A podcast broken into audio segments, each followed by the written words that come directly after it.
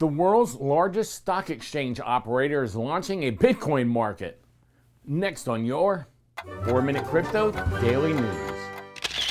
Hey guys, welcome to the 4 Minute Crypto Show for your daily dose of crypto news. Now, today's show is for a post by Joshua Wilmoth at ccn.com and is brought to you by Turnkey Mining. Interested in mining crypto but have no idea how to start? Look at the turnkey solution offered at turnkeymining.com. The Intercontinental Exchange, also known as ICE, is the owner of the New York Stock Exchange, and they have announced that they will list a physically settled Bitcoin futures contract and form a new company whose mission is to make Bitcoin a mainstream financial asset. ICE revealed that the new platform, Bakkt, has been developed in partnership with a variety of names, including Microsoft, Starbucks, and BCG. Bakkt will integrate with ICE's U.S. future market and clearinghouse to list a physically settled one day Bitcoin futures product, complete with physical warehousing managed in house by ICE. This product will launch in November, pending regulatory approval, of course. Because ICE is one of the biggest names in finance, it will serve as custodian for all assets stored on the Bakkt platform. Now, institutional investors such as pensions, endowments, and insurance companies may be less hesitant to take a bet on this asset class now. Kelly Loeffler, the CEO of Bakkt, said that Bakkt is designed to serve as a scalable on ramp for institutional, merchant, and consumer participation in digital assets by promoting greater efficiency, security, and utility.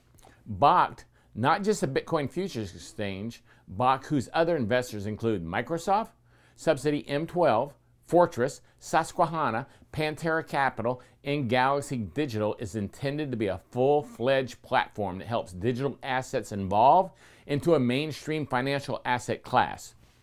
Jeffrey C. Sprecher, founder, chairman, and CEO of ICE, said, We aim to build confidence in the asset class on a global scale, consistent with our track record of bringing transparency and trust to previously unregulated markets. Indeed, Sprecher and Loeffler lay out their ambitious plans for Bakkt, revealing that the platform will re- feature its own ledger that operates on top of the Bitcoin blockchain, similar to the Lightning Network.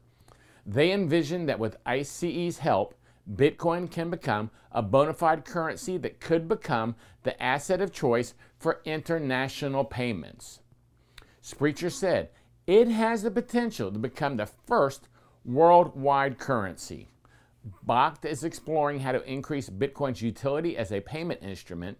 Now, the announcement states that Starbucks will take an active role in providing consumers with the ability to seamlessly convert their holdings into US dollars so that they can use them to pay for items at Starbucks locations. But while ICE believes it can be the one to take Bitcoin mainstream, it also says that it likely will not resemble the cryptocurrency anarchists envisioned harbored by many of the early cryptocurrency adopters. Sprecher said Bitcoin can't survive as a rogue idea. To evolve, the cryptocurrency needs to run on an established infrastructure. They need the trust and the rules that have been built into our financial system for many years.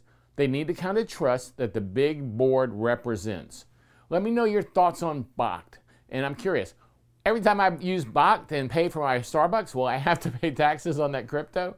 Let me know. I'm t- on Twitter, I'm Gary Leland. If you have enjoyed today's show, please subscribe and add a comment. That'll help us more than you know. And please let me know every weekday or join me every weekday for a new episode of 4 Minute Crypto. This is a CryptoCousins.com production.